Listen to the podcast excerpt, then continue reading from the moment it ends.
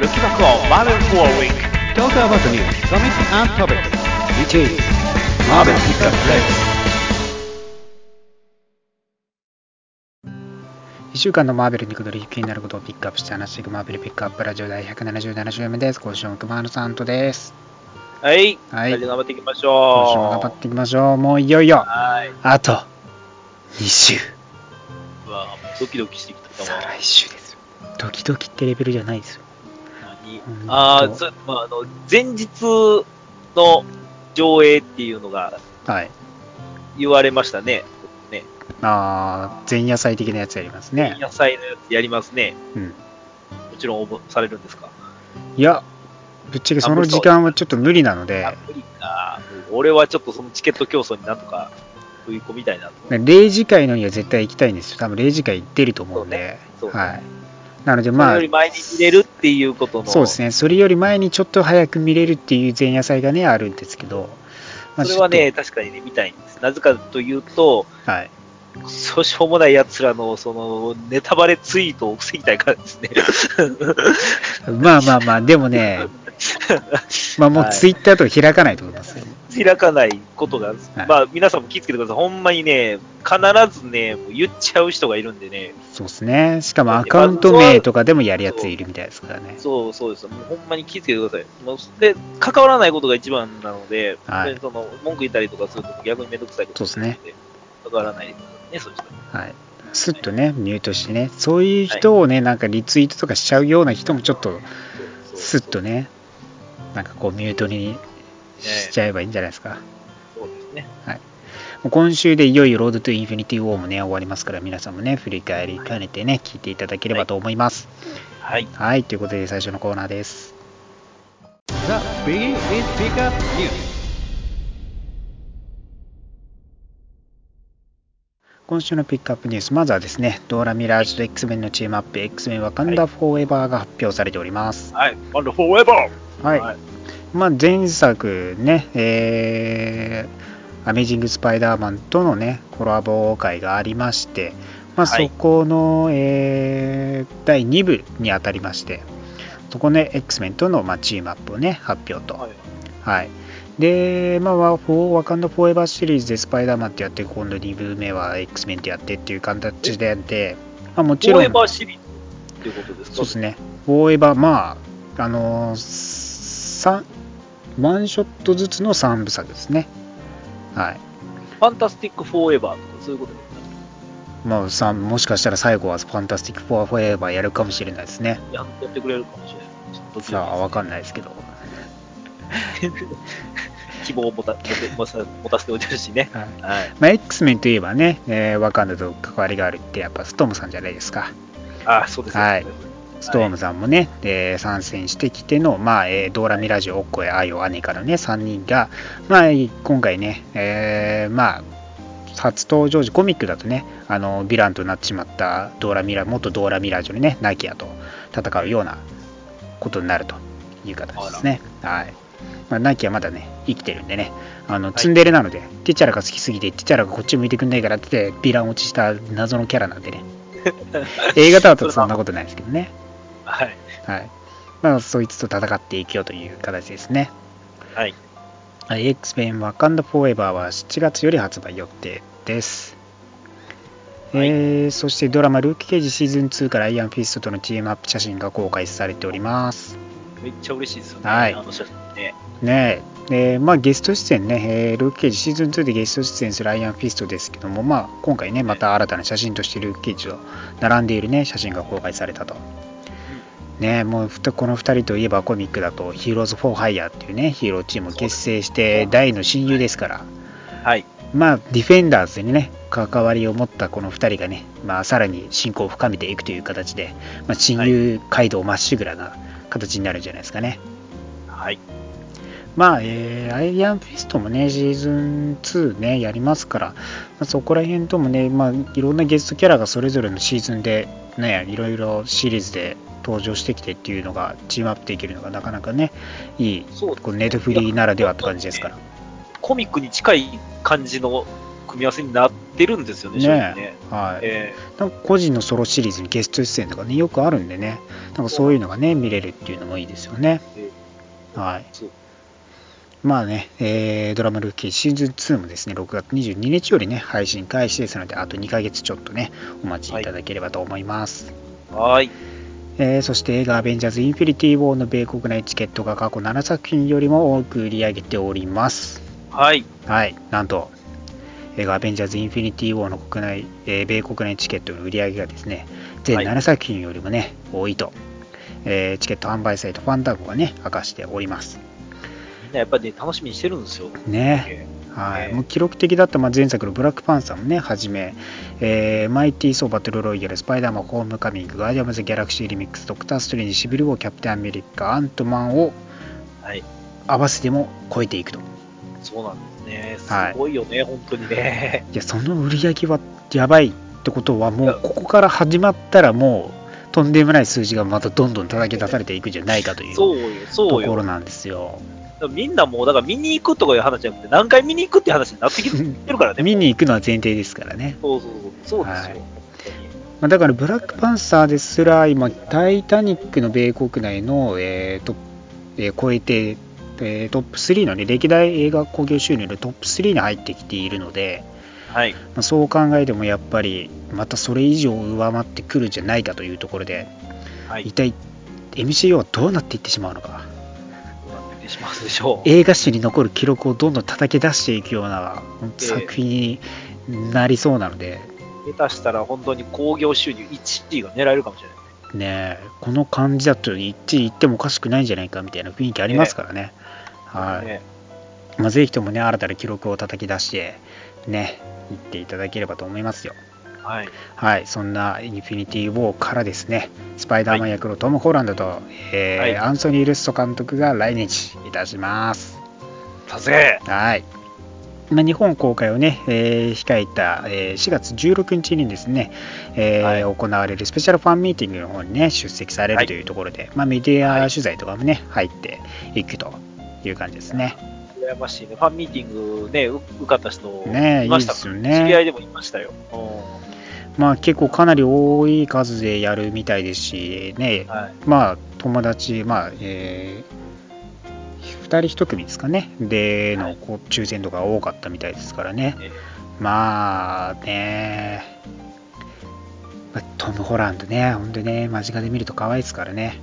ですよ本。当まあ、実際のね、その映画とかは、まあ、まだまだ見れないですけど、はい。まあ、こうね、プロモーション活動として、まあ、またね、トム・ホランドがね、来日してくれたり、ルッソ監督が来たりっていうのはいい感じですよね。そういえば、タコも会ってたんやったっけ？僕は会ってますよ、トム・ホランド。なあ。そう、ホームカミングの時にね、去年、あの、大雨の中で会いましたけど、そうね。そうねはい。凍えながら帰りましたけどね。あの日は大変やった。あの日は大変いい思い出と悪い思い出がもう、なんかこう、入り混じる複雑な気持ちですありますけど、はい。よかったです、やっぱ。えはい。ねぜひね、えー行かれる方は楽しんでね、行っていただいて、はいまあ、行けない方もね、映画公開までね、楽しみにしていただければと思います。えはい。はい、ということで、ピックアップニュースは以上になります。はい、ありがとうございます。Next to. さあ、今週のクマンの気になるトピックスは何でしょうか？はい。はい。今週の、えー、熊の気になるトピックスはですねう、ん。えー、まあ、先々週にですね、予告した通りですね、おえー、ファンタスティック4の、えー翻訳本が出ましたと。翻訳本が出ましたと。そうですね。えー珍しく通販。そうなんです。珍しいんです。これが本当に珍しくて、言ったらね、えっ、と、ビジェビレッジブックスさんから、えーマイルストーンズシリーズという通販の、えー販売が始まりまして、はい。えー、はじめは、えっ、とね、X メンの、えー、セカンセカンえー違うドジェネシスですかね。ああ、そうです。ね。名前が違った。何だっけ？デッドリジェネシスや。デッドリジェネシス。デッドリージェネシスは違うでしょ。え、違ったっけ？デッドリジェネシスそれは、それはあれは違うやつやろ。あそうや、僕、タイトル忘れました。ごめんなさい。まあ出ましたと、X メンがはい初期の出ましたと。で、その次に、えー、今度は、ファンタスティック4のカミング・オブ・ギャラクタスっていうシリーズ。本当にね、あのーシルバーエイジのうん。頃の、ね、古い古い、えー作品を、えー翻訳しましたよっていうのが、はい。ね、もう感動的ですよ、本当に。翻訳ってもう最近のしかやらなかったそうですから、ですよね。ね、それこそそのニューアベンジャーズ結成から以降が目覚ましい発売じゃないですか。うん。それ以前のものって本当に、その、もう、なんでしょう、えーもう発売が止まってしまってるようなもの。ばっかりだったので、まあ、これが珍しく出ましたよと。うんいうところなんですね。で、えーまあ内容を言いますと、えーっと、ファンタスティック4の41号はいから、えー50号までの流れですね、うんうんえーっていうところをまとめた本になりまして、えー、初めは、おそういうこと、フライトフル4ですね。フライトフル4。はい。えー、ファンタスティック4に対抗したヴィランチームがいますよと。はい。その中にこう一点、女性の、えー、メデューサがいますよと。謎にね。はい。謎に、謎にそんな誰なのだとね。はい。はい。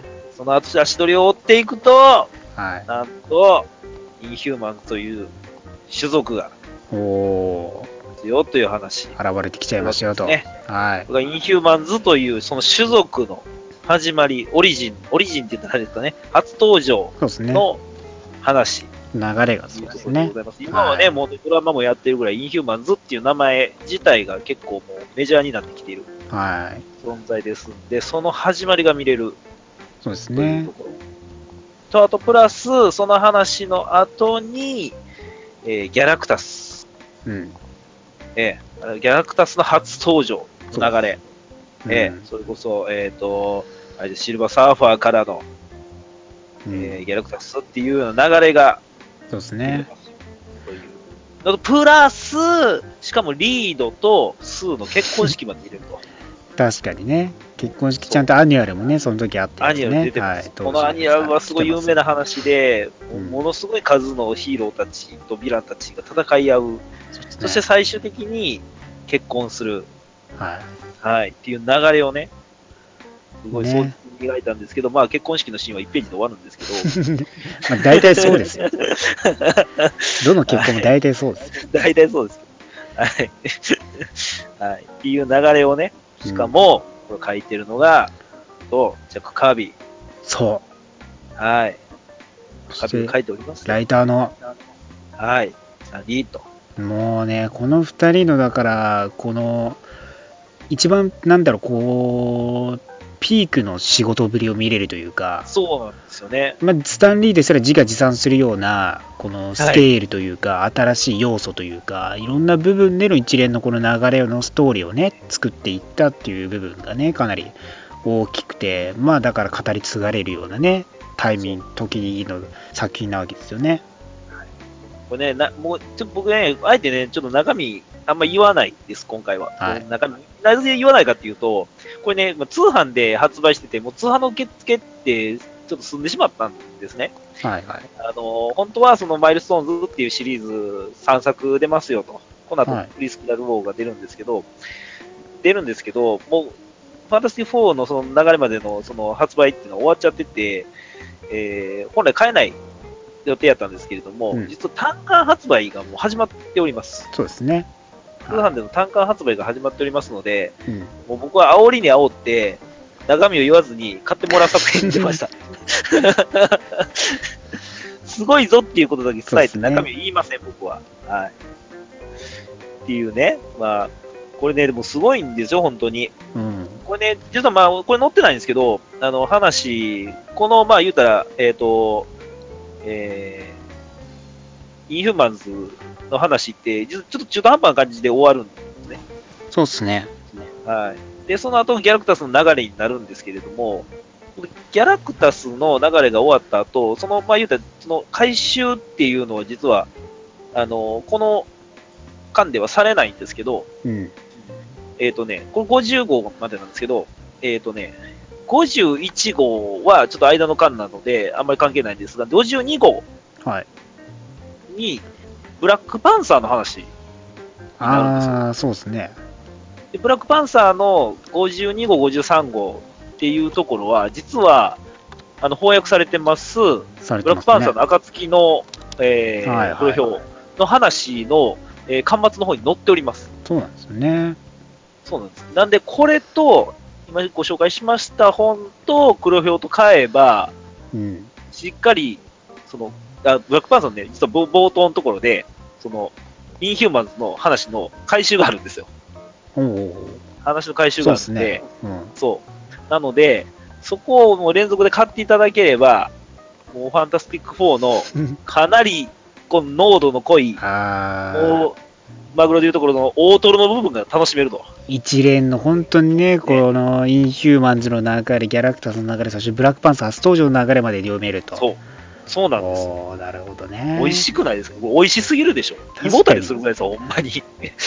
つまみ食いな感じもありますけどね、ブラックパンサーに関してね。そうですね。つまみ食いですけど、まあ、ついでに一緒に読めるのですよね。流れとしては続いてますからね、そこが完ね。璧です。ほはんまにこの流れ完璧なんで、い。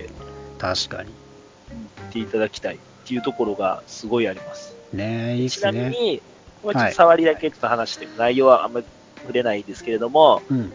先ほど言いましたスタンリーとジャック・カービーですね、うんこ。の缶の中にちらっとだけ本人登場しております。亀尾出演しております。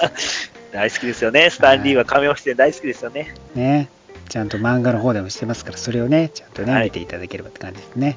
はい。はい。ぜひこれはね、ちょっともう買っていただきたいので、はい。まあ、えっ、と、ぜひですね、通販サイトの Fujisan に行っていただいてですね、そうですね。はい。注文をぜひよろしくお願いいたします。マーベル、マイルストーンズ、ファンタスティック4で調べればね、出てきますので。そうですはい。これもしかしてね、むっちゃ売れるってなったら、もうファンタスティック4また続き出るかもしれないんで、そうですね。出たらいいですけどね。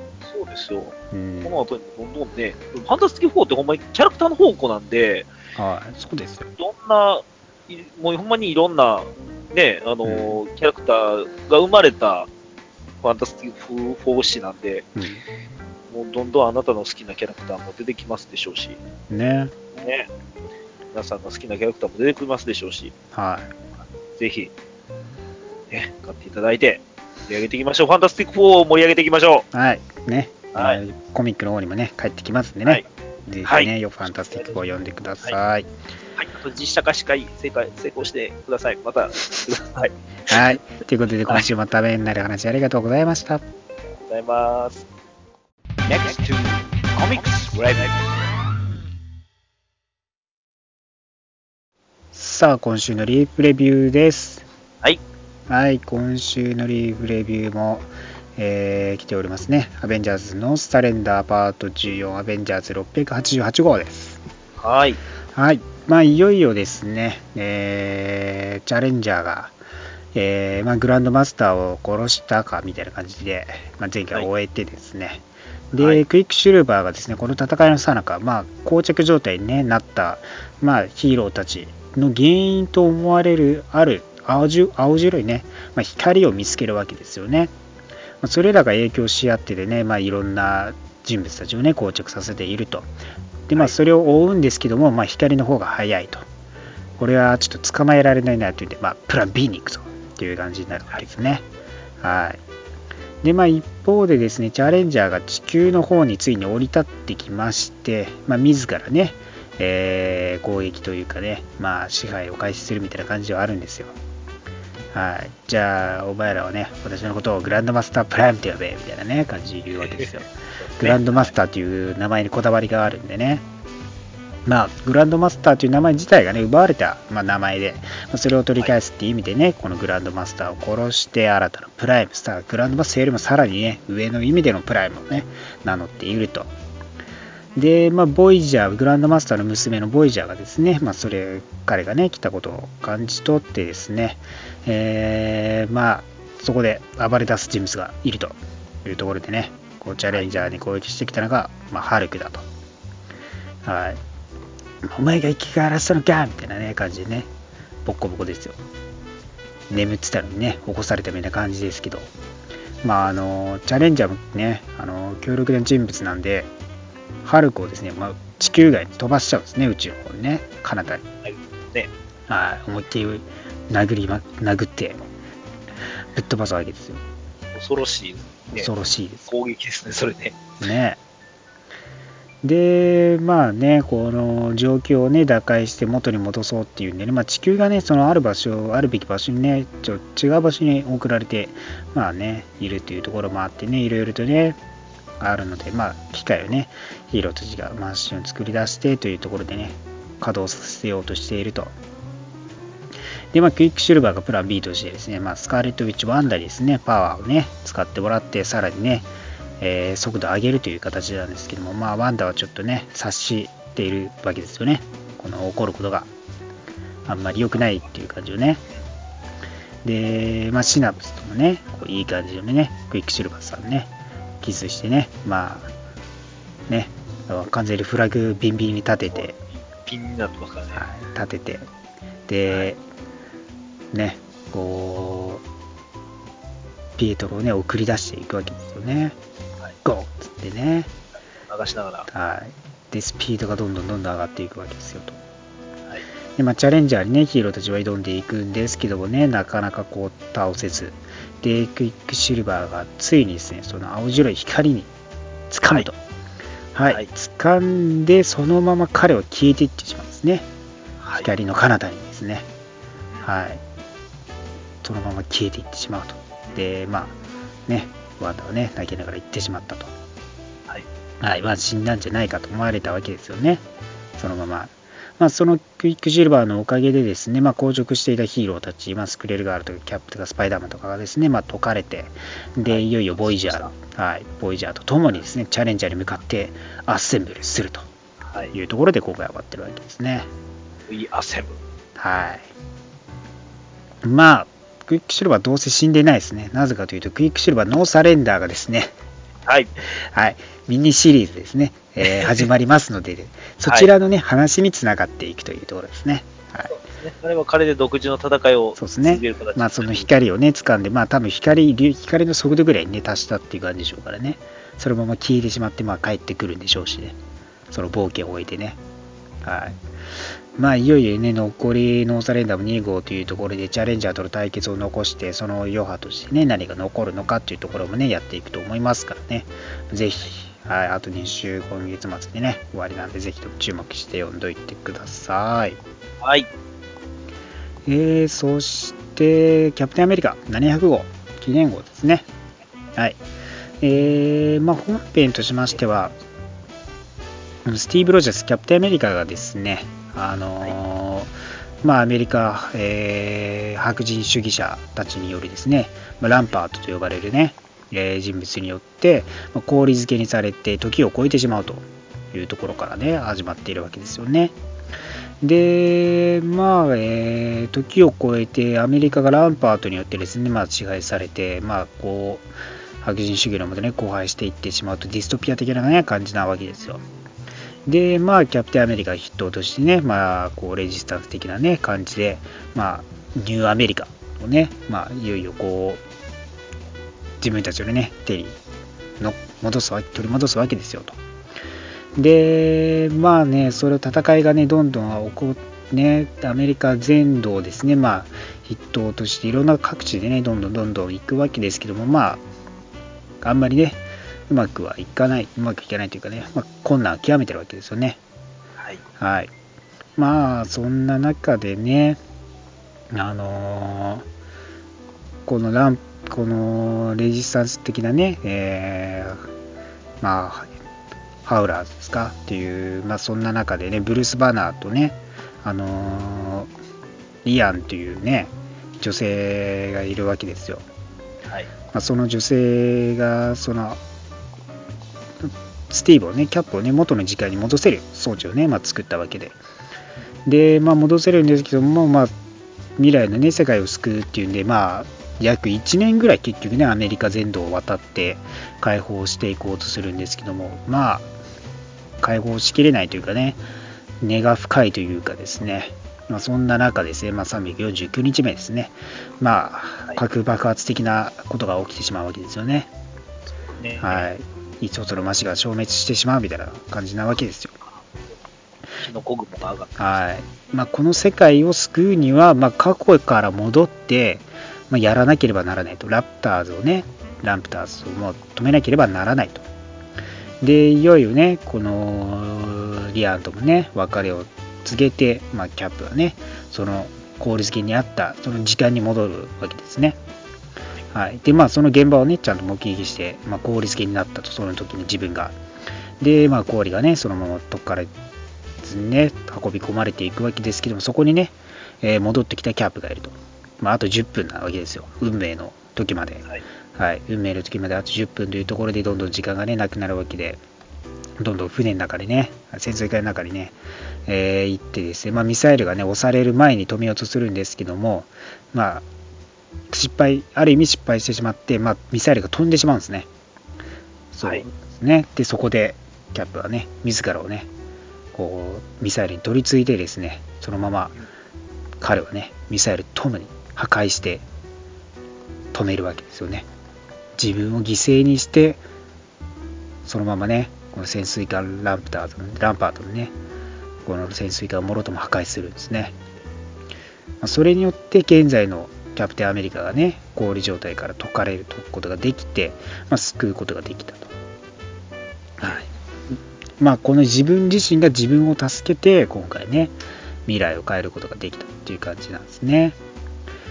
まあ、シャロンにね、宛てた手紙とともにですね、まあ、その郵便をね、えー送るところにですね、その未来でね、出会ったリアンがね、いたというところで終わるんですね。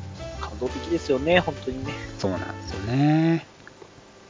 まあ、だからこのね、シャロンに宛てたね、あのー全文もね、読んでほしい、読んでみてほしいところなんですけどもね。まあ、キャップがね、キャプテンリエンとしてね、戦っている姿は、まあ、かなりいいんじゃないかなと思うところですよ。はい。まあ、この GO の後は未来世界のね、そのスティーブの子孫の話とかになるらしいのでね、まあ、また違ったね、楽しみが待っているというところでもあるわけですね。なるまあな700号なんでね、もちろん。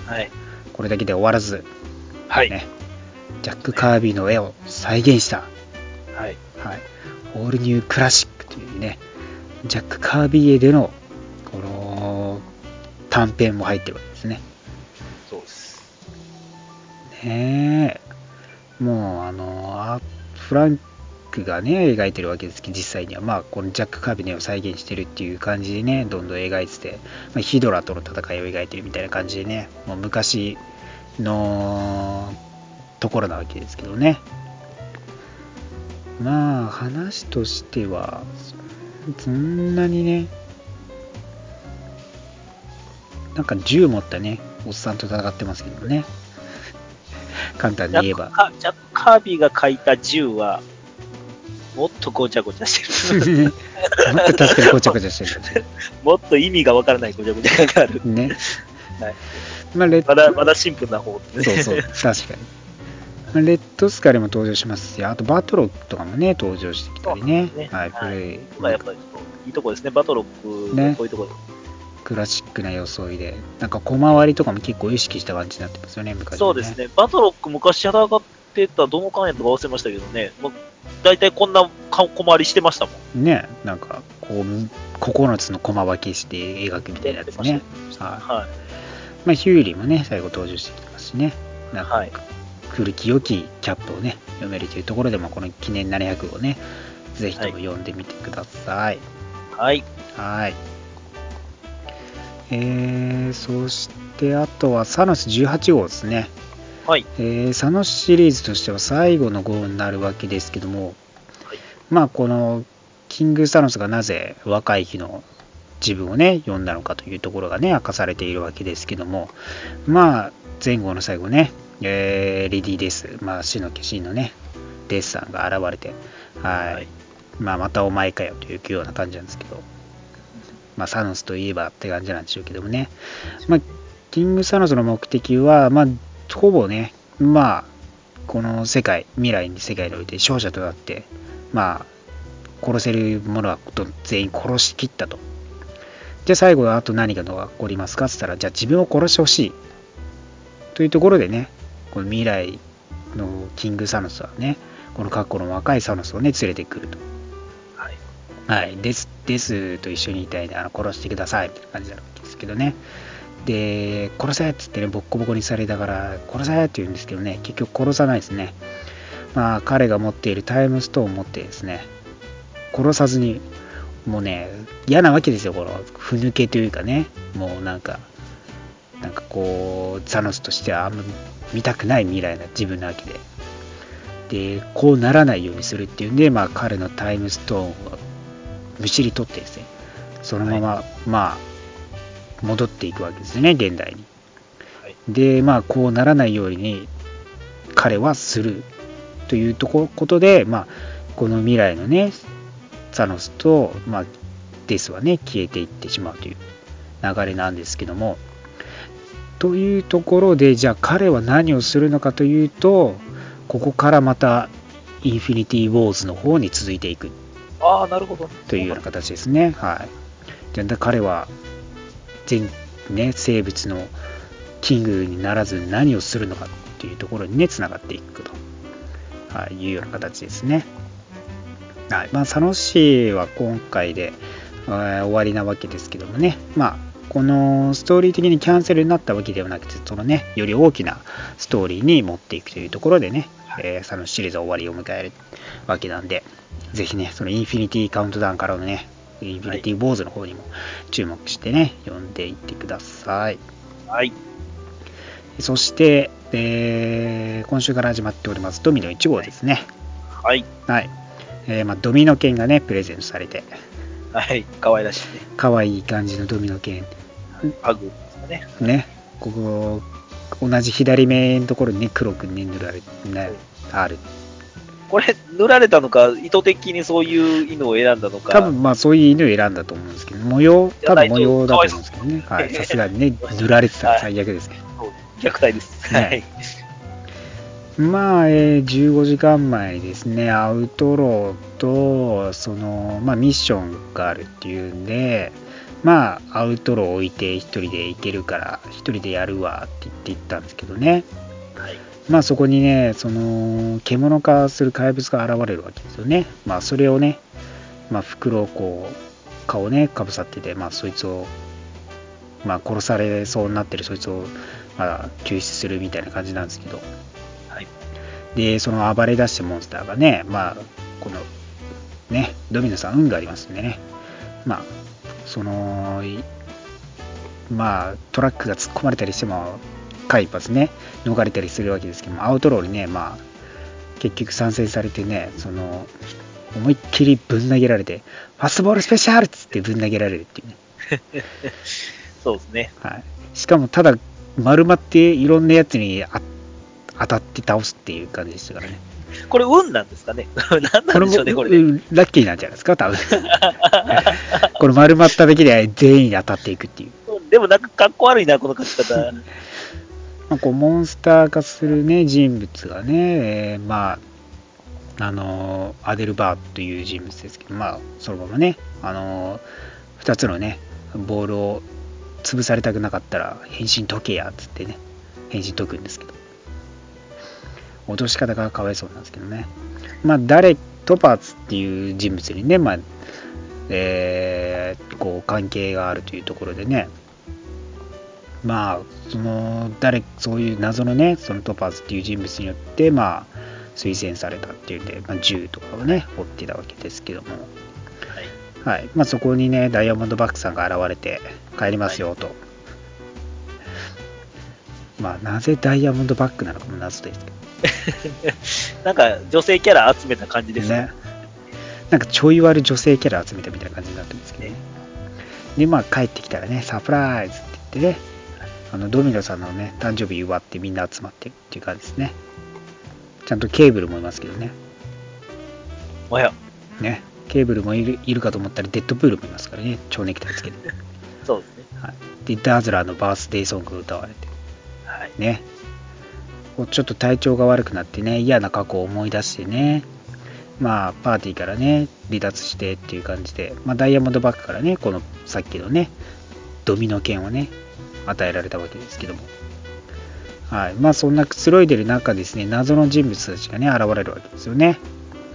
はい。まあ、そのおじいちゃんとね、その、なんか、ナース、ナースなんですけどね、なんかその、パワー系ナースがすごいことになっててね、あのそのままドミノさんが窓から投げて飛ばされるという感じで終わっちゃってますね。はい、はい、このラッキーな運がどう彼女を救うのかという感じですね。まあ、この人物の目的とかね、えー、誰なのかというところはま今後明かされていくでしょうという感じですね。下にちょうど、あれですね、ストランポリンかな置かれて、そのまま同じあの反発した力で元の位置戻るとかそういう流れ。そう高反発すぎてやばいですね。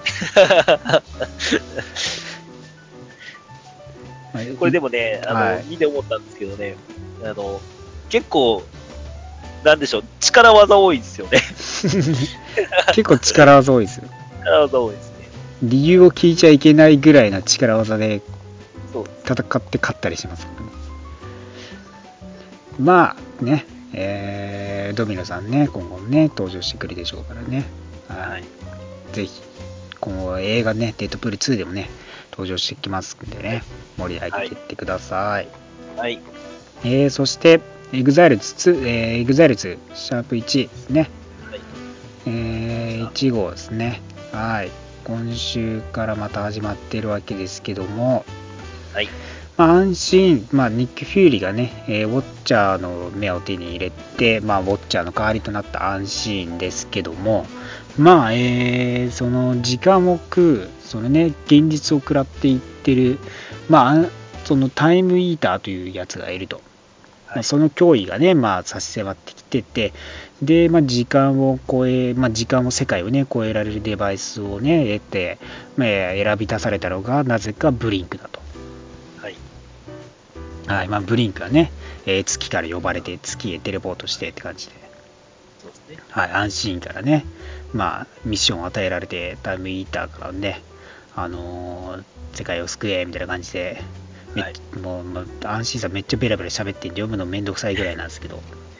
ロボスター食ってる時にね呼ばれて、ね、そうでまあこのデバイスをつけてさあ行けっつって送り出されていった先がまあ荒廃した世界で、はい、はい。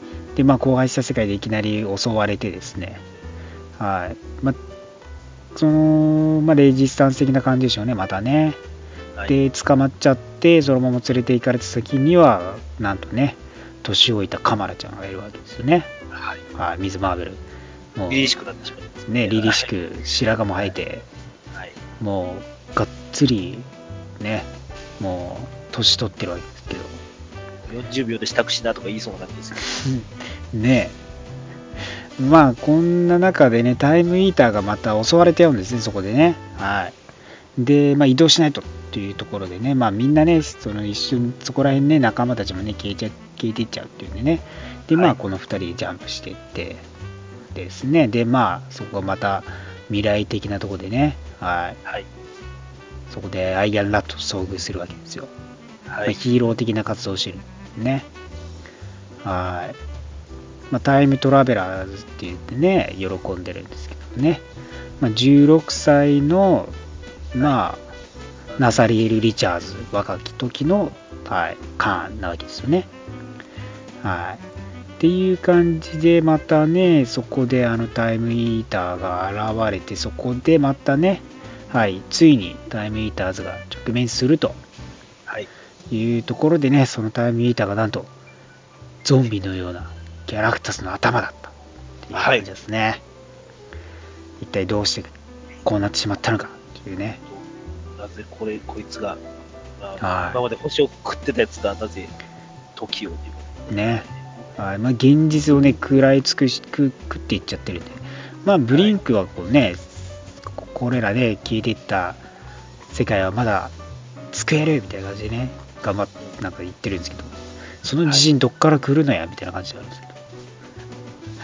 まあ、まだね、バルキリーさんとあのカートゥーンウルヴァリンがね、はい、まあ、登場してないんで、まあ、次回次回以降登場してくれたでしょうというような感じですね。はい、はいウルヴァリンの浮きっぷりが、もうね、はい。っていうかえっと、全員変なキャラクターが多すぎて、本当に。このシリーズどうなるんやっていう感まじがあるんですけどかね。なはい。その規模感よりも人選の狙いどころっていうところがね。そうですね。はい。まあね、これエグザイルもね、ぜひ読んでみてください。はい。はい。えー、そして、ヴェノマイズド2号ですね。あ、そうです。はい買ってない忘れてた。はい。まあ、えー、ベロムとね、えー X メンブルーチームが帰ってきて、汽笛場はいそうでね、ポイズンズが暴れていて、やばいですよ、と。で、まあね、マグニートさんのね、中で、その時期だけじゃなくて、もしかしたらシンビオートもコントロールできるんじゃないかぐらい、こう、その、喧嘩するスパイダーマンとベノムをね、止めるっていう、エネルギーで。っていう感じで、まあ、ジーンがね、亡くなったことをね、まあ、ジミーにね、知らせることになったり、はいまあ、一方でデモリッションマンとかね。はい、ディーマンとレイジがね、いるんですけど、まあ、そこでね、橋の上で、まあ、ポイズンズに襲われてっていう感じでね、まあ、シンビオートに寄生させられたりって言ってね、はい。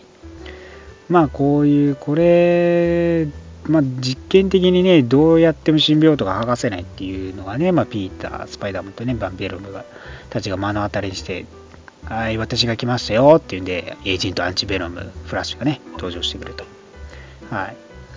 で、まあ、カーネージをね、で、カーネージ化させようとしているね、まあ、大ボスのサノスポイズンとね、いる一方で、そうですね、エルザ・ブラッドストーンとですね、まあ、K キット怪獣がね、あのまあ、前回、まあ、そのモンスターズ・アンリッシュドシリーズで、あのポイズン化したフィンファーフーンと戦ってるんで、ポイズンとの、まあ、接点がね、経験があるので、はい、まあ、エルサはですね、まあ、あのおびポイズンをね、おびき出して、あのハービーをね、あの吹っ飛ばして、そのまま ポイズンズ撃退してるんですけど、まあ、さらにね、どんどんどんどんポイズンが現れるというかですね、まあ、モンスターハンターなんでね、あの強いんですけどもね、はい。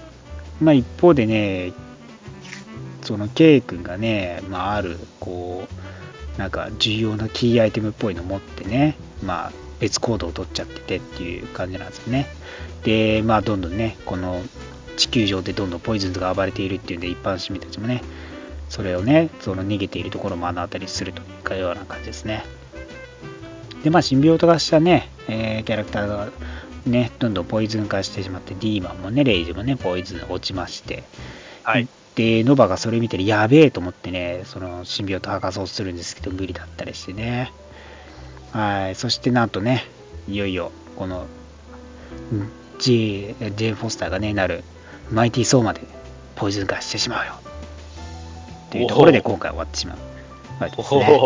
はい。やばい状況に陥ると。だいぶやばいな。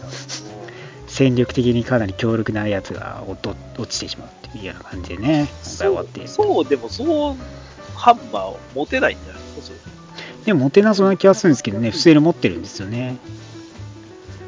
そこはね、まあ、どうなんでしょうね。中身が中身だからいいのかなって感じはあるんですけど、まあ、ご都合しいですね、そこらまあ辺はね。まあ、そこら辺は仕方ないですね。はい。はいまあ、いろんな解釈の仕方があるでしょうって感じですね。はい。はい。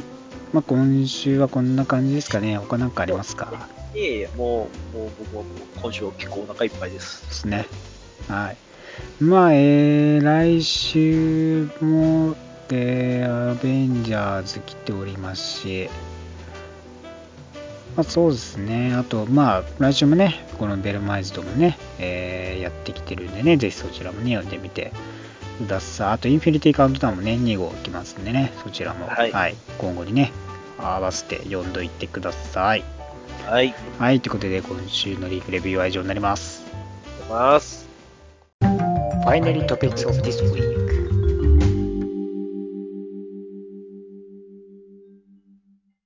さあ今週の話題はロードトゥインフィニティウォーラストスパイダーマンホームカミングマイティーソーバトルロイヤルブラックパンサーですはい。はい長長き旅が終わりますね。ようやくねで18作まで行くというところで、い、よいよ最後、インフィニティ・ウォーまで3作となりましたよと。はい。えー、まあ、MCU、えーマーベル・スタジオが手掛けるスパイダーマン・ホームカミング単独のね、スパイダーマン作品になっているよと。はい。はい。はい。まあ、えー、このね、えー、オリジン的な部分は結構描かずにね、あのーシビル・ウォーの方でスパイダーマン登場させて、で、まあ、こっちでもね、あのー詳細には描かず、で、初めとしてはニューヨークのね、アベンジャーズと地倒りの戦いの後にね、まあ、撤去作業を行う、えー、まあ、前半、この廃棄されたね、まあ、トゥームスがその職を奪われてしまうんですよね、ダメージコントロールとトニー・スタークのはい。よってですね、はい。でまあ、政府でね、取られて、まあ、トニー、結局自分がね、やったこの活動で、それその後ですら、まあ、利益を上げるみたいな感じでね、まあ、あんまりよく思われないわけですよね。まあ、そんな残骸から結局ね、はい、その提出せずにね、そのままハイテク兵器を作って、まあ、武器の密売を開始すると、まあ、生活するためにというところでね、始めていくわけですけども、まあ、それから8年後ですね、えーまあ、現在において、まあ、ピーターがね、えーアベンジャーズ、シビル・ウォードね、戦いや後、えー家に帰ってきて、まあ、ね、まあ、トニーからね、スーツをもらって、で、次のアベンジャーズのね、活動、楽しみに待ってる中で、まあ、クイーンズをね、まあ、親愛なる隣人として守りながらね、こう、今か今かと待ってるわけですけども、全然連絡が来ないと。はい。まあ、そんな中、リザーレね、あの、うつつを抜かして、その、き着てる、上着を着てるのか着てないのかみたいなね、いや、この前上は着てたけど下は新しいやつみたいなのね、ネットと、親友のネットとね、気持ち悪いことやっていると。はい。まあ、そんな学生とね、そのスパイダーマンとのね、その生活を送っていく中で、で、まあ、ハイテク装置をね、その使う、まあ、トゥームスのね、えー悪い連中を見つけるわけですよね。はい。で、まあ、それを追う中でね、バルチャーに襲われてしまって、で、結局、えーアイアンマンにね、助けられると。まあ、遠隔操作なんですけどもね。はい。その、まあ、このハイテク装置をね、使い始めるっていうんで、この銀行強盗の戦いとかあったりしてね、まあ、そこまでに日常のね、話とかもなかなかいい味を出してるわけですけど、そんで、まあ、関わるなとね、トニーはね、このバルチャーとの戦いでね、危険だからっていうんでね、まあ、無茶をするなと。いうようなことを言って、まあ、去っていっちゃうわけですけども、で、まあ、ピーターとしては認めてもらいたいし、もっとかいろいろとね、活動したいと。まあ、トニーのようにね、悪い巨悪を倒したいと。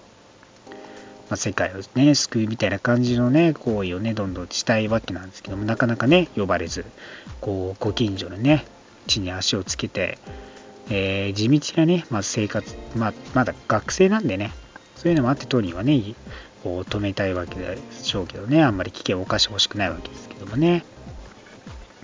で、まあ、結局、ピーターの行動もね、どんどんエスカレートしていっちゃうわけでね。そうですね、まあ、その学力テストのね、その、学力コンテストかのところでね、まあ、行って、ワシントン DC 行って、で、その過程でね、また、こう、無茶をして、はい。ね、あのバルチャーを倒せそのままダメージコントロールのね、あのはい。ゴミこう運び込まれちゃうわけですよね、その一時保管場所にね、はい。はい。そのまま出れず出れなくなってみたいな感じで、補助輪モードを勝手に外すし、なあれ何百通りぐらい試した何何千やったの？何百とか200いくつとかかな、確か。スパイダーウェブのあの機能、通りがあるとかです。で、結局、なんその開けるのにもね、その何百通りずっと打ってたんでしょうね、朝までね、あれね。どうでしょうね。ね、ずーっと。で、まあ、脱出したんですけど、結局ネットが持ってるね、チタウルネエネルギーがね、爆発性があって危ないっていうんでね、急いで戻るんですけど、まあね、それは案の定ね、あのエレベーターで危機的状況になっちゃって、まあ、全員ね、助けることができたんですけども、で、助けることができたんですけど、まだバルチャーを捕まえられてないからっていうんでね、えー、まあ、バルチャーを探しに行くわけですね。まあそこでね結局その、まあ、トニー自身もねその彼を認めたいっていう部分もあってまあそのワシントン DC のね活躍をね褒めようとしてるんですけどどこにいんだみたいな感じでね、まあ、なるんですけど、船にね、まあ、乗ってってっていうところがあってね。あの時点でもバレてますよね、ね、多分ね。で、まあ、その無茶をするわけですよね。まあ、場所が場所なので、船の上でね、一般市民がね、多く乗ってるところで戦いを始めちゃうっていう、ね、もところもあるわけですよね。で、まあ、案の定、その敵のね、兵器の扱いができずに、こう、誤射というかね、そのまま荒ぶっちゃって、船が真っ二つになってしまうと。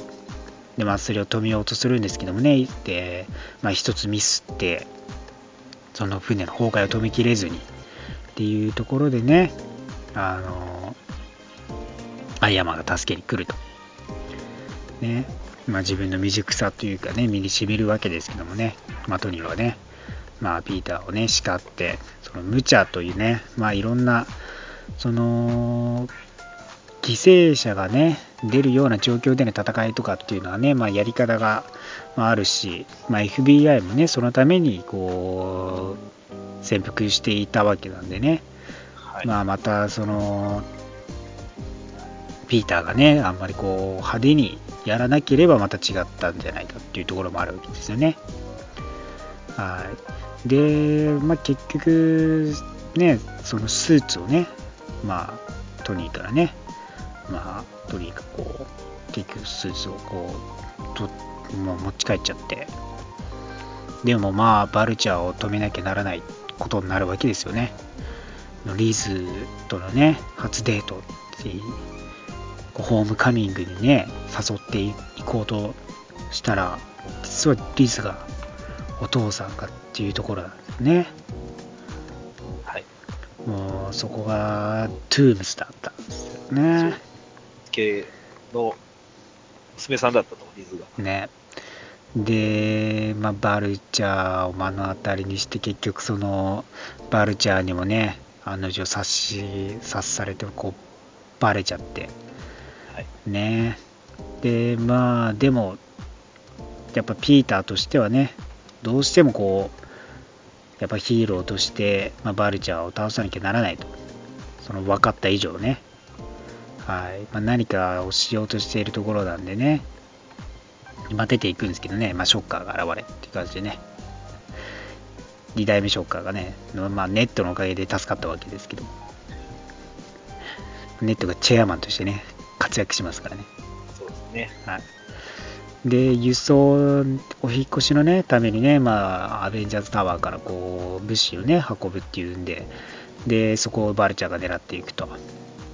で、ピーターもね、一緒にこう倒そうとしてバルチャーの基地に入り込んでるわけですけどもね、そこでこう、まあ、瓦礫の山にね、潰されて、そこでね、自分自身ね、まあ、スーツがね、弱い人間にスーツを着せないっていうトニーの言葉がね、あって、ま自分がね、こう、まだ子供だからっていうんでね、なんか誰かに助けを求めるわけじゃなく自分自身の力でねこの危機からもね這い上がって立ち上がってこその、まあ、ヒーローであると、まあ、自分自身が強くならなきゃならないってことですよね。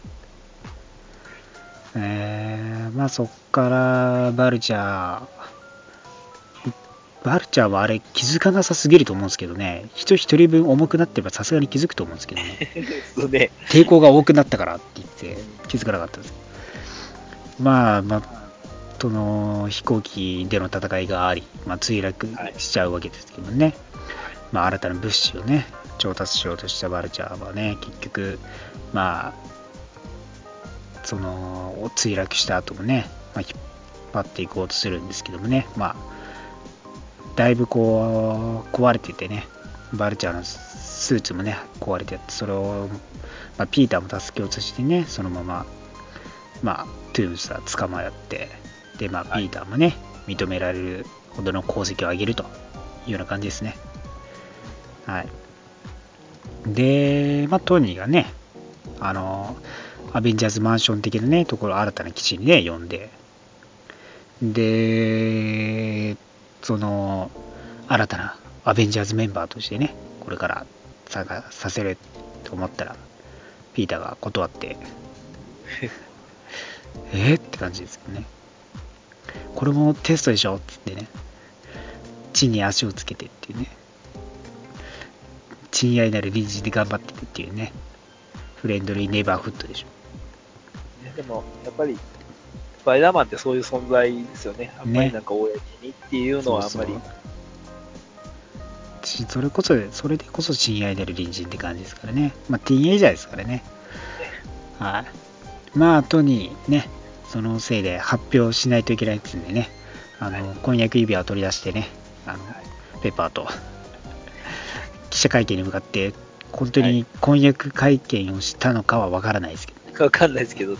あの後どう、どう乗り換え、乗り越えたのかわからないですけどもね。わかんない。もしかしたらね、その、だからインフィニティ・ウォーパー、それこそアベンジャーズのね、4とかでもね、まあ、ペッパーがね、登場してくるっていうのはね、えー出てるんで、もしかしたらその話も合ってるかもしれないですね。久しぶりにペッパーって嬉しかったですけどね。ね、あれね、良かったですよね。3以来見てないですからね、そうね。ねそう。まあ、だからまたね、登場してくれますからね、そこら辺やり、彼ら3人組もね、どうなっていくのかですね。はい。えーまあ、次回作のヴィランとしてはね、多分スコーピオン的なね、キャラクターのマック・ガーガンとかもね、えー登場、はい、してきたりしてますからね、そこら辺もね、今後つながっていくんじゃないのかなというところもあり、まあ、それこそチタウリとかウルトロンとかね、なんかこう、あと、クロスボーンズのね、ガントレットとかを使ったなんかね、感じも、こう、シリーズとして、こう、関連してきてるなっていうのが伝わるのがね、また、いい感じでしたね。ね。はい。まあ、スパイダーマンとしてはね、またインフィニティ・ウォーで帰ってきますよという感じですね。はい。まあ、それ、そこでね、使われるアイアンスパイダーアーマーもね、登場してきてますかはい。ら。はい。いよいよあれを使うときが来るって感じですからね。そうですね。はい。で、そしてマイティー・ソー・バトル・ロイヤルですね。えー17作目もまだ去年度11月ですね、3日に公開されたばかりでしたけど、まあ、今ディスク版がね、はい、登場してもう見ることができるんですけど、まだね、開けてないんですけどもね、今週末ね、ちょっと見ようと思ってるわけですけど、まあ、ここのその層の3部作目としては、だいぶこう、毛色が変わったと言いますか、ね、コメディタッチではない。でもそれ、れは悪いことじゃなくて、タイカ・ワイティティ監督がこう作り出した、本当にいい意味での方向転換というか、そのテイストの変える変わり方がね、なかなか良かったんじゃないかなと思うところで、それもそうとしての良さもね、かなり出て、彼のこの、なんていうんですかね、その神ならではのこのちょっとボケというか、コメディタッチの部分がちゃんと描かれていたのが、はい、かなり良かったんじゃないかなっていうところですね。出てくるデザイン的なものも結構コミックのファンにはたまらない。ね。それこそジャック・カービィの色彩を意識したようなね、その部分があったりしますんでね。はい。まあ、このアベンジャーズのエイジ・オブ・ルトロンから2年ですかね。えーで、まあ、インフィニティ・ストーンを探していたソウさんですけども、その途中で、えーアスガルドを滅ぼすとされる、まあ、予言をね、あのーサーターさんのな炎の巨人するとか、なね、ことを知って、知って、まあ、そっちの調査にも出ていっているという感じですね。で、まあ、アスガルドを公開させないために、まあ、このスルトさんを、まあ、撃破してっていう流れがあるわけですけどそのオープニングからの流れがまた面白いですけどね。骸骨に話しかけて。わざと捕まって、ここに来て、みたいなね。そこから戦いのね、その見せ方もかなりね、あの楽しくこうアアクティブに感じで描かれてますし、そうですね、で、まあ、倒して、まあ、アスガードに戻ってきたと思ったら、ヘイムダルがいなくて、で、なんか違うやつがいるっていう感じなんですよね、まあ、スカージがいるっていうね。はい。まあ、そこで、あのーデスとトロイの M16 アサルトライフル2丁持ってますけどね。デストロイっていうね。デスとトロイ、デストロイですから。だいぶ適当な名前か。ね。まあ、そんな感じで、えー結局ね、その、あの、そこでやってたね、あのー劇、ロキの最後、ね、あはい。の、称える劇に、マットデマットデーモはい、マット・デーモンがね、いて、最初見たとき、マット・デーモン全然見えなかったんですけどねン。わかんないですね。ね。そんなやっててっていう感じがあってね。そう。で、まあ、ロキにね、そのオーディンが成り代わってたっていうのがね、えーすぐバレ。はい。で、じゃあオーディンどこやったっていうんでね、えーまあ、探し、ニューヨークに探しに行ったら、老人ホームが 壊されてて、あれ？みたいな。で、結局、ドクター・ストレージにね、協力してもらうっていうんでね、ロキ連れてく、連れ、帰ってくれるの？みたいな感じでね、じゃあオーディンのとこ教えてあげるって言ってね、まあ、かなり、かなりの時間をずっとロキの空から落としていた。そのままね、そのオーディンの元にね、送り届けると。で、オーディンがもうね、えー時間も短く、ね、命が尽きる直前っていうところで、で自分の命が尽きた時に何かが現れるっていうんでね、あの最初の子供オーディンの最初の子供であったヘラがね、いる、ヘラという存在がいることをね、明かして、で、まあ、彼女が現れると。で、オーディンは亡くなってね、そのまま、まあ、悲しみ間もなく、ヘラが現れるわけですよね。はい。で、まあ、ヘラがね、あのー全然、弟2人よりも、すごい強力でね、あの、ムジョルニアを一瞬で破壊してしまうと。で、まあ、ヘイムダルにね、まあ、アスガルドに戻そうと、あヘイムダル、スカージにね、あの、アスガルドに戻してもらおうとするんですけども、その最中にね、あの外れてって、このビフレストからね、外れてってしまってというところで、まあ、2人がね、どっかで行ってしまうと。で、ヘラはね、アスガルドにたどり着いて、結局、その、ウォーリアーズ3もろともね、アスガルドの多くの兵たちを殺してしまうわけですよね。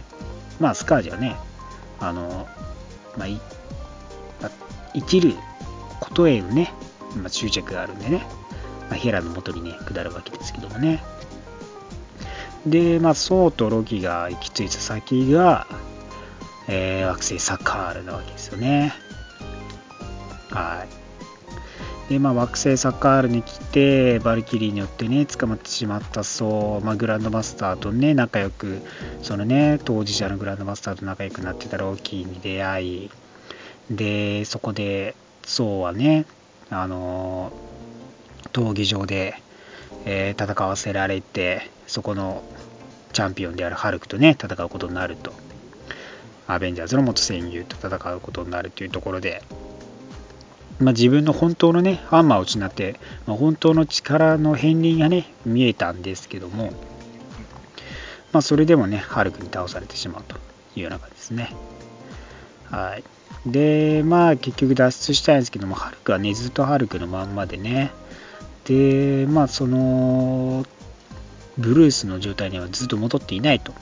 で、まあ、ある意味、サカールでの暮らしにな、ね、適応して、楽しくやってるような感じではあったんですけど、まあ、そうはね、戻りたいっつんで、クイーンの、ハルクが乗って乗ってきたね、クイーンジェットで帰ろうとするんですけどもね、ハルク、友達帰ら、友達と離れたくないっつって乗り込んできてぶっ壊して、で、ナターシャのあの映像が偶然映ってっていう感じでね、はい、まあ、ブルースに戻るわけですけども、まあ、音声でね、その起動、クイーンジェットを起動するんですけどもね、あのアベン最強のアベンジャーで通らなかったっていうね。最強のアベンジャー最強のアベンジャーはハルクだったっていうね。なんで？みたいな感じですけどねマイえっ、と、英語で何て言うんだかマイテストアベンジャーズですよ。マイテストアベンジャーズだったかな。そうそう。ポイントブレーキでしたからね。マイトブレイク、そう。サーファー君です。サーパークです。はい。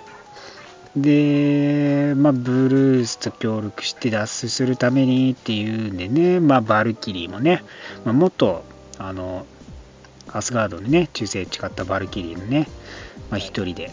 で、まあ、ソウもね、えー彼女を取り込んでで一応まあロッキーもね一緒に飛んでいくっていうんでね、まあ、グランドマスターの飛行船を乗っ取ってっていうんで。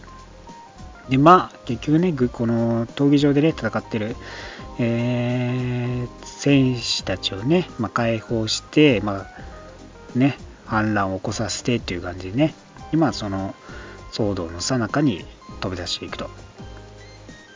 はい。まあロキもねそのまま裏ロキは絶対信用すると裏切るっていうのがねあの経験から分かってるんでね、はい、その対処もちゃんとしていると。いや、本当に頭良くなったなって感じですね。翔さんはねちゃんとね学習能力あるんでねん。基本脳筋でその力があれば何でもできるでしょと思っても力でどうにもできなかった時はちゃんとねそのね学習するんです彼はあれはでも信頼に似た何かなのかもしれないね。ねまあねまあ操作はね本当ね学習能力あるんでねいろいろ適応できるんですからねでね、ここぞという時に発揮してくれるのがいいところかもしれないですね。でまあそうですね。アスガードに戻ってでヘイムダルたちがねそのアスガーディをね助けている中でね、えーそこの窮地の中でねフェンリスとかねフェンリスエルフとか前にね、まあ立ち上がってっていうんでソウさんたちがね現れでロキのね船もね救出してそこに船にね、まあ、市民たちを乗せていくと、その中でね、スカージが紛れ込んで入ってね、逃げようとするわけですけど。まあ、そこでね、いよいよヘラさんが現れてっていうんでね、まあ、そうもね、雷神なんだからっていうね、ハンマーが力の源じゃなくて、層の力をコントロールするのがハンマーであると。お前はハンマーの神かって。そうそうそう。ゴッド・オブ・サンダーじゃなくて、ゴッド・オブ・ハンマーかっていう。そうなんだ。ゴッド・オブ・サンダーですからね、も。まあ、その、そう、雷神としてるね、その力をフルに出しても、まあ、ヘラを殺す、まあ、倒すことができずっていうんで、でどうするかって言ったら、アスガールドをね、力の源なので、アスガールドを破壊しなければいけないっていうんで、まあ、セルトをね、復活させると。はい、で、まあ、ラグナルクを引き起こさせて、ヘラをもろとも倒すわけですよね。まあ、そんなな、その最中にね、ロキがね、復活させる最中に、まあ、コズミックキューブ、テッセラクトをね、まあ、見つけ出す、ね、見つけるというような感じですね。で、まあ、このアスガーディアンたちとね、そうは、まあ、そのまま脱出して、じゃあ、どうするかって言ったら、まあ、市民たちがね、いるところがアスガルドになるというところで、じゃあ、まあ、地球に行って、地球でアスガルド 作らせてもらうか交渉しようかな、みたいな感じになるわけですよね。絶対拒否られるだろうって感じがあるんですけど。まあ、とりあえず、ね。そうそうそうアスガーディアンができるんです。ね、後のコミックでアスガルディアが出てまできてます。はい。まあ、その前にアスガアスガードがこの地球でね、あのー浮遊して作られてますからね、はい。まあ、もしかしたら地球であのアスガードアスガルド作るの嫌って言われたらそれこそねそのアスガーディアと同じあのリパルサー技術をね使ったこう宇宙に飛び出していくかもしれないですからね。まあ、かもしれないね。そう。でまあそうですねその船に乗ってたところで目の前に現れるのが、まあ、サノスの船であるというような形ですよねまあそこからねいよいよ直接インフィニティ・ウォーにここもねつながっていくよというような形ですねまあ操作もねハンマーを失ったり、まあ、目をね負傷したりしてて、いろいろとね、状況が変わっていく中でっていうところもありますからね。かなりね、ここもね、またインフィニティ・ウォーに直接つながっていく重要なね、映画ではある一作になってますね。えー、そして現在も公開中のブラックパンサーですね。はい。まあ、ここね、まあ、まあ、見てない、まあ、1ヶ月以上経ってるんで見てない人いないとは思うんですけど、まあ、ここね、一応公開している内容なので、まあ、あんまりね、見てない人は、ちょっとね、ブラウザバックなりしていただきたいんですけども、ね。はい。はい。まあ、この作品としては、ブラックパンサー、シビル・ウォー後から始まって、で、まあ、えーそうですね、ティチャラが、えーティチャラの父がね、えーティチャカが、まあ、死亡したことでね、王位を継承するっていうね、正式なね、儀式を行うっていうね、戻るわけですけども、まあ、そのティチャカのね、話もこうこの影響を及ぼしていくというところで、まあ、90年代、91年、90何年か忘れたけど、まあ、90年代にね、ティチャカの、兄の、まあ、裏切ったわけですよね、ワカンダを。ウンジョブが。で、ウンジョブが裏切って、その、そこで、まあ、虐げられてるね、その、アメリカでの黒人たちを、こう、過激派組織としてね、まあ、その、世界から、世界をね、こう、作っ、まあ、黒人たちを救いたいわけです、ある意味ね。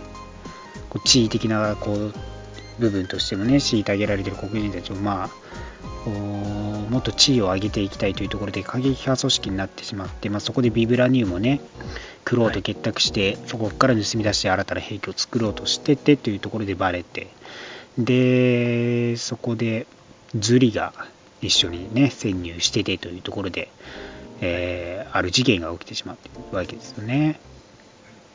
はい。で、まあ、えーそうですね、現在において、まあ、えーティチャラがね、えー正式な王位を継ぐというところで、まあ、エンバックがね、えージャバリ族のリーダー、エンバックがね、現れて、ゴリラ氏が進行しているわけですけど、まあ、そこで戦いになってね、決闘という形で、はいまあ、王にふさわしくないと。ね、自分の父も守れなかったやつがみたいな感じにね、えー現れてというところで戦いになるわけですけどもね、えー一応ティチャラ勝って正式にブラックパンサーになると。はい。まあそこでハート・オブ・ハーブがね、えーブラックパンサーに力を与えるわけですよね。王としての超人的な力を得てというところですね。で、そこで、ま、ユリシーズ・クローをね、えー捕まえなければならないと。はい。まあ、その、親友のね、えー誰だっけ？ウカビか。そう、ウカビの、はい、まあ、両親が殺されてね、クロール殺されているんで、いいけいい加減ね、まあ、捕まえてほしいと。はい。で、まあ、その、クローと結託していたのがキルモンガーだと。はい。で、まあ彼はね、ビブラニウムを見つけてというところでビブラニウムを売って金をね、えー調達していたわけですけども、まあそこで場所をね、えー知得てね、えーティチャラたちはね、行くわドラミラージュ行くわけですけども、まあそこでロス・エベレットとね、えー出会っちゃって、で、まあ大乱闘の末、まあクローをね、最終的には捕まえられたと。はい。で、えーまあ、この尋問しているさなかにね、またキルモンガーが現れてね、はい。で、エベレットが負傷してしまってね、まあ、わかんでる技術でないと助けられないというところでね、はい。まあ、このナキアをね、救助けるためにね、銃で撃たれてしまったんでね、あそこで見殺しにはできないというところでもね、はい、連れていくよと。はい。まあ、その、連れて行っティチャラはね、連れて行ってたんですけども、この、ね、あの、クローを救い出してキルモンガーがつけていたね、指輪に見覚えがあると。で、それがね、父親と、その父親のね、弟、ウンジョブがもウンジョブが持ってた指輪だと。で、ズリにね、いいよ何が起きたのか聞いて、で、まあ、その時にね、えーウンジョブとね、えー、ズリとティチャガがね、相対した時に、まあ、ズリがね、ズリを殺そうとしてね、まあ、ウンジョブをかばって、まあ、ウンジョブがね、ズリを殺させないためにね、ティチャカが仕方なく自身の弟を殺してしまうと。ね、ズリを助けるためにねっていうんで、まあこれはね、あのー、まあ、自分のね、弟を殺したっていうのは、この国的にもね、秘密にするというところで、まあ、ズリと、はい、ティチャカだけの秘密となって、で、結局、キルモンガーもね、エリックも置いて置いてきてしまったわけですよね、そのまま。ウンジョブの息子も。で、ウンジョブは、えー、まあ、キルモンガーね、復讐を誓って、結局ワカンダに戻るところをね、決意するわけで。で、いよいよ、このエリックがですね、クローを殺害して手土産として、まあ、ワカンダに入ってくると。で、このウンジョブのね、息子というところで王位を引き継ぐ権利があるというところでまた決闘になるわけですよね。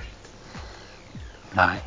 そこの決闘で結局ティチャラとね、1対1の戦いでティチャラはそのままね、負傷して、まあ、滝から投げ捨てられて、で、エリックが新たなね、ワカンダの王になると。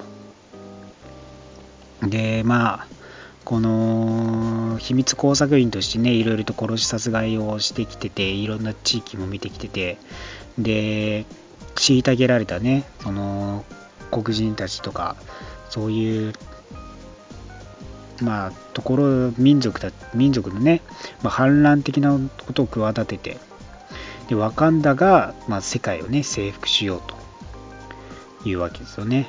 で、まあ、ウカビもね、まあ結局このエリックについて、まあ、支配するより支配されるよりも支配したいと、まあ、近隣地域がねまあいろいろと技術もね、えー、向上させてきてまあ分かんない技術にも近づいてきていると。いつこう、はい、同じね技術力になってもおかしくないっていう立場をね有利にしたいというところもあってね。まあ結局王のねえー、命令には絶対なので、そのままね、作戦が開始されてしまうと。で、円幕のもとにね、ハート・オブ・カーブをね、使って倒してもらうと、ナキアとかお母さんとかね、エリックと、あとシュリもね、妹のシュリもね、行くわけですけど。はい。で、まあそこで円幕にね、よって助けられていた、まあ、ティチャラがね、漁師地元の漁師から助けられて円幕のもとに届けられたティシャラがねいてハート・オブ・ハーブで復活すると、はい、でいよいよね対決になるわけでこのまあまだ生きていたというところで、まあ、決闘のルールとしては死ぬかどちらかが死ぬかまあ危険あの降参するかで決着がつくのでまだ死んでもおらず降参もしていないというところでね、えー、戦いになるわけですけどもまあ、えー、浮かべ率いるね、えー、警備隊のね、ボーダー族との、そして、ね、まだ、ティチャラが生きていたというところで、王位はね、まだあるというところで、決着がついていないんで、ドーラ・ミラージュもね、えー、エリックに反発して、こうね、はい、大乱闘になると。はい。はい。で、まあ、運び込まれたね、物資たちをね、破壊するために、えー、エベレットがね、あの飛行機飛行機をね、遠隔操作で破壊していく中で、まあ、修理とかナキアもね、エリックを戦うんですけども、まあ、ナキアがやられそうになったところで、ティチャラが間に入って、そのまま1対1の戦いになって、まあ、最終的にエリックを倒すことに成功するわけですよね。で、まあ、まだ救えるんですけども、結局、エリックはね、救われて、そのまま牢獄で一生を過ごすよりも死を選ぶというところでね結局ワカンダルね。お父さんがいつも伝えていたワカンダの夕日が綺麗だっていうところね風景を見てそのまま絶命する。というところですね。まあそこでティチャラもね世界を変えなきゃならないっていうんでこのままね、えー、ではいけないと。小国で密かにねまあ、秘境の位置としてずっとこの技術とかを自分たちだけで使うのではなくてより良い世界を、国だけじゃなくて世界をね、より良くしていこうというところでね、このワカンダの技術をね、広めていこうと決意するわけですね。で、まあアメリカにもね、えー施設を作ってっていうところでね、はい。まあ、全世界にね、このワカンダの支援をね、申し出るというところですね。で、まあ最後にはね、ねはい。ブラックパンサー本当にいい話なんでね、ぜひ、まだ、そうなんですよ。そういう人は見てほしいです。うんはい本当に見てほしい作品ですよね。いろいろと考えさせられるところもありますし、まあ、そういった意味でもね、この話からまた、あの最後、バッキーがね、登場してきてて、そうえーそこからね、インフィニティ・ウォーにもつながっていくような形になるので、またね、このブラックパンサーに登場してきたキャラクターたちもね、登場してきて、そのサノスの軍勢と戦っていきますんで、やっぱここを見とかないとね、っていうところがありますから、まだね、見直せるんで、ぜひともね、映画館行って見直してみてください。はい。ね。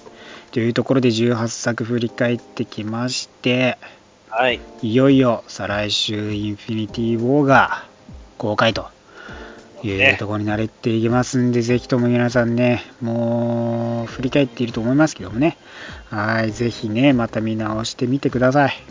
はい。はい。ほんまにね、楽しみなんで、ねみんなで感動を分かちたい、分かち合いたいと。本当にそうです。もう10年がいよいよね。ね、迎えますから、ぜひね、はい。シリーズ見直してください。します。はい、ということで今週は以上になりますけども、何か言い残したことございますか？そう今日ね、実はね、とうとうね、あれですよ、あの、えっ、と、翻訳本3つの応募の特典、ギャラクタの翻訳本、翻訳リーフといいますか、はいはい。と届きました。あ、届きました。早いですね。俺まだ届いてないです。そうなんですよ。僕、まだ全然ツイートでそんなん見れてなくて、はいはい。これ一番早いのかなぐらいの感じなんですけど、そうですね。送、送、あの、発送開始しました。みたいなのがね、出てましたけどね。そうなんですよ。早いですね。で、いいですね。まあ、まだちょっと開けて何も見てないんですけれども、はいはなんか、なんか薄いの届いたなと思ったら、入ってたんで、い。ねえ。